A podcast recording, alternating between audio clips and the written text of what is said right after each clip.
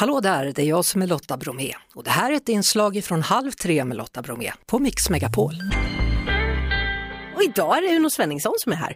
Hej! Välkommen till Mix Megapol. Men tack så jättemycket. Du är ju ute på turné.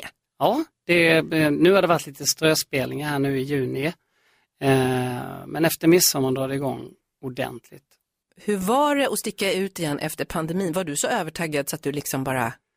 Ja, men faktum var att gick, eh, förra året gick det att köra lite grann. Eh, sen så stängde de ju ner igen. Eh, men det, det gick att göra lite grann, men året dessförinnan så var det ju totalt noll. Men det var väldigt skönt på ett sätt. Då fick man ju verkligen en sommar hemma också. Sådär. Men eh, nu är man taggad. Herregud. Det är jättemånga spelningar du ska göra den här sommaren. Ja, får ta igen lite. jag är lite nyfiken på, för att man hör ju alltid sådana skräckhistorier om artister på sina riders, alltså listor de lämnar in till spelställena, ja. där de har absurda grejer. Vad kräver du i din loge? Ja, det är inte mycket. Eh, lite frukt, eh, dryck, eh, enkelt, basic, inte så mycket. Däremot kan det bli fel ibland, att de får fel ride eller något sånt där. Har du fått något konstigt då? En tre ja, sjöhästar och 14 ja, liter Fanta? ekologisk choklad och det var massa, ja. Vad gör du annars på sommaren helst, om du inte är på turné? Eh, alltså det finns, jag bor, bor ju i, i, ett gammalt hus, eller två hus har vi på tomten där som är, är, det är alltid någonting att göra.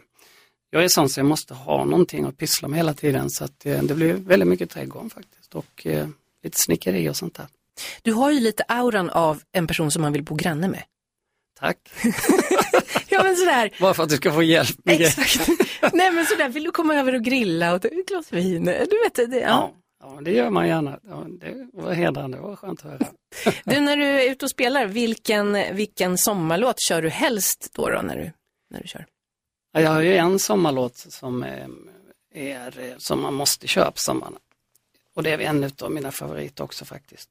Nu sneglar du lite på din gitarr. Jag kan, ja, jag kan köra. Jätte, jättegärna. En vassare refräng på den. Kommer aldrig tacka nej om du vill komma hit och sjunga. Nej. Ska vi se om det funkar bara.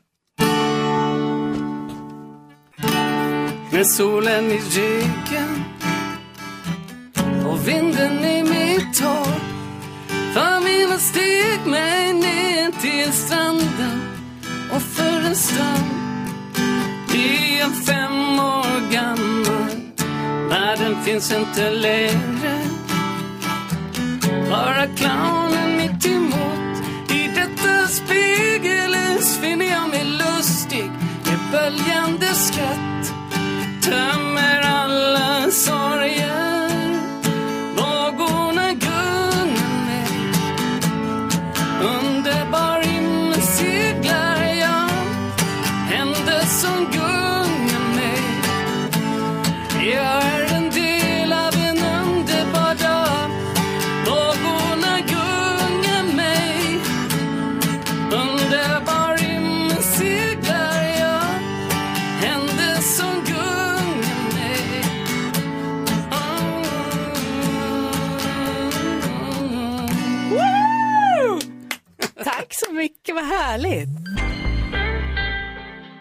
du, du var ju med i Så mycket bättre för några år sedan, mm. 2017. Ja. Jäkla härligt gäng du var där med. Ja, det måste jag säga. Det var helt eh, otroligt härligt gäng.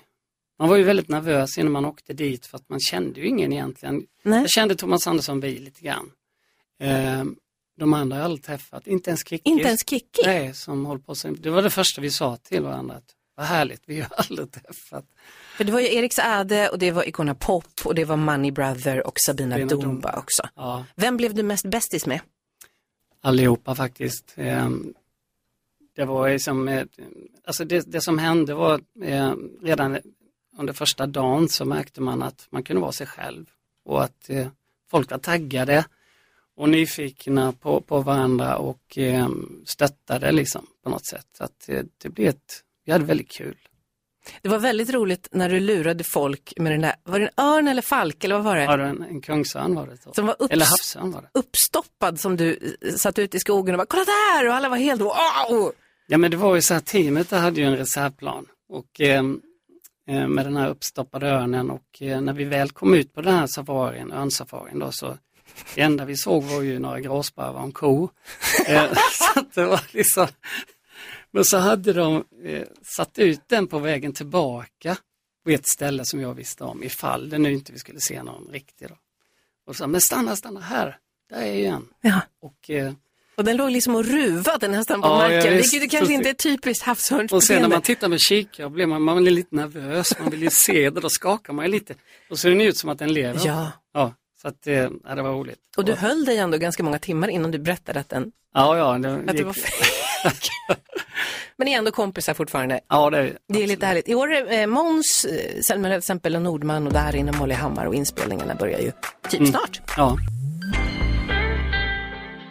Ute på turné och vi ska ju göra en grej med dig också som ju är superhärlig. mm. Man kan ju vinna dig liksom. ja, bara det.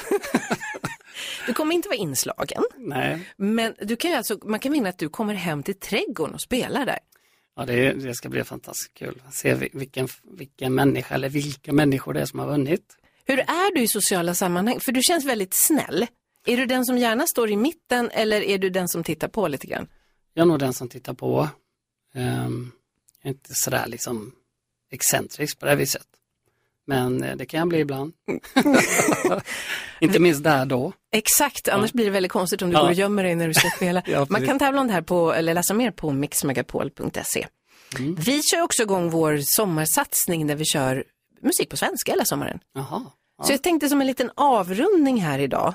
Vilken är den bästa svenska sommarlåten tycker du? Oj, det finns ju en hel del att välja på. En som jag måste säga ändå som är en fantastisk produktion och eh, en grymt bra låt är ju Sommaren är kort, Mm. Thomas. Den är, det är en klassiker. Vi hörs såklart på Mix Megapol varje eftermiddag vid halv tre. Ett poddtips från Podplay. I podden Något Kaiko garanterar östgötarna Brutti och jag, Davva, dig en stor dos skratt. Där följer jag pladask för köttätandet igen. Man är lite som en jävla vampyr. Man har fått lite blodsmak och då måste man ha mer. Udda spaningar, fängslande anekdoter och en och annan arg rant. Jag måste ha mitt kaffe på morgonen för annars är jag ingen trevlig människa. Då är du ingen trevlig människa, punkt. Något Kaiko, hör du på Podplay. Därför arkadeinerna.